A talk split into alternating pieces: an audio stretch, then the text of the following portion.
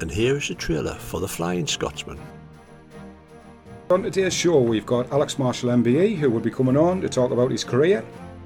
You've got to start on this one now. This could this could end up being about a two and a half hour show. This one because this is events the last few years. Got to mention young Aaron Peace from Australia, Yeah. uh, who plays for Warilla Bowling Club. I've known him as a teenager there at Warilla when uh,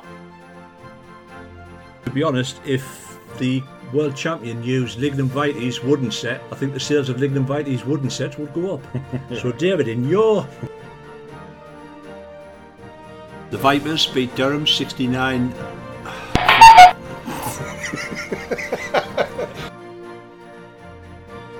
Ninety-two. you'd have been about 64 then, were you? I was, I was 64, mate, yeah. 64, and I was six stone wet through. And where was that held?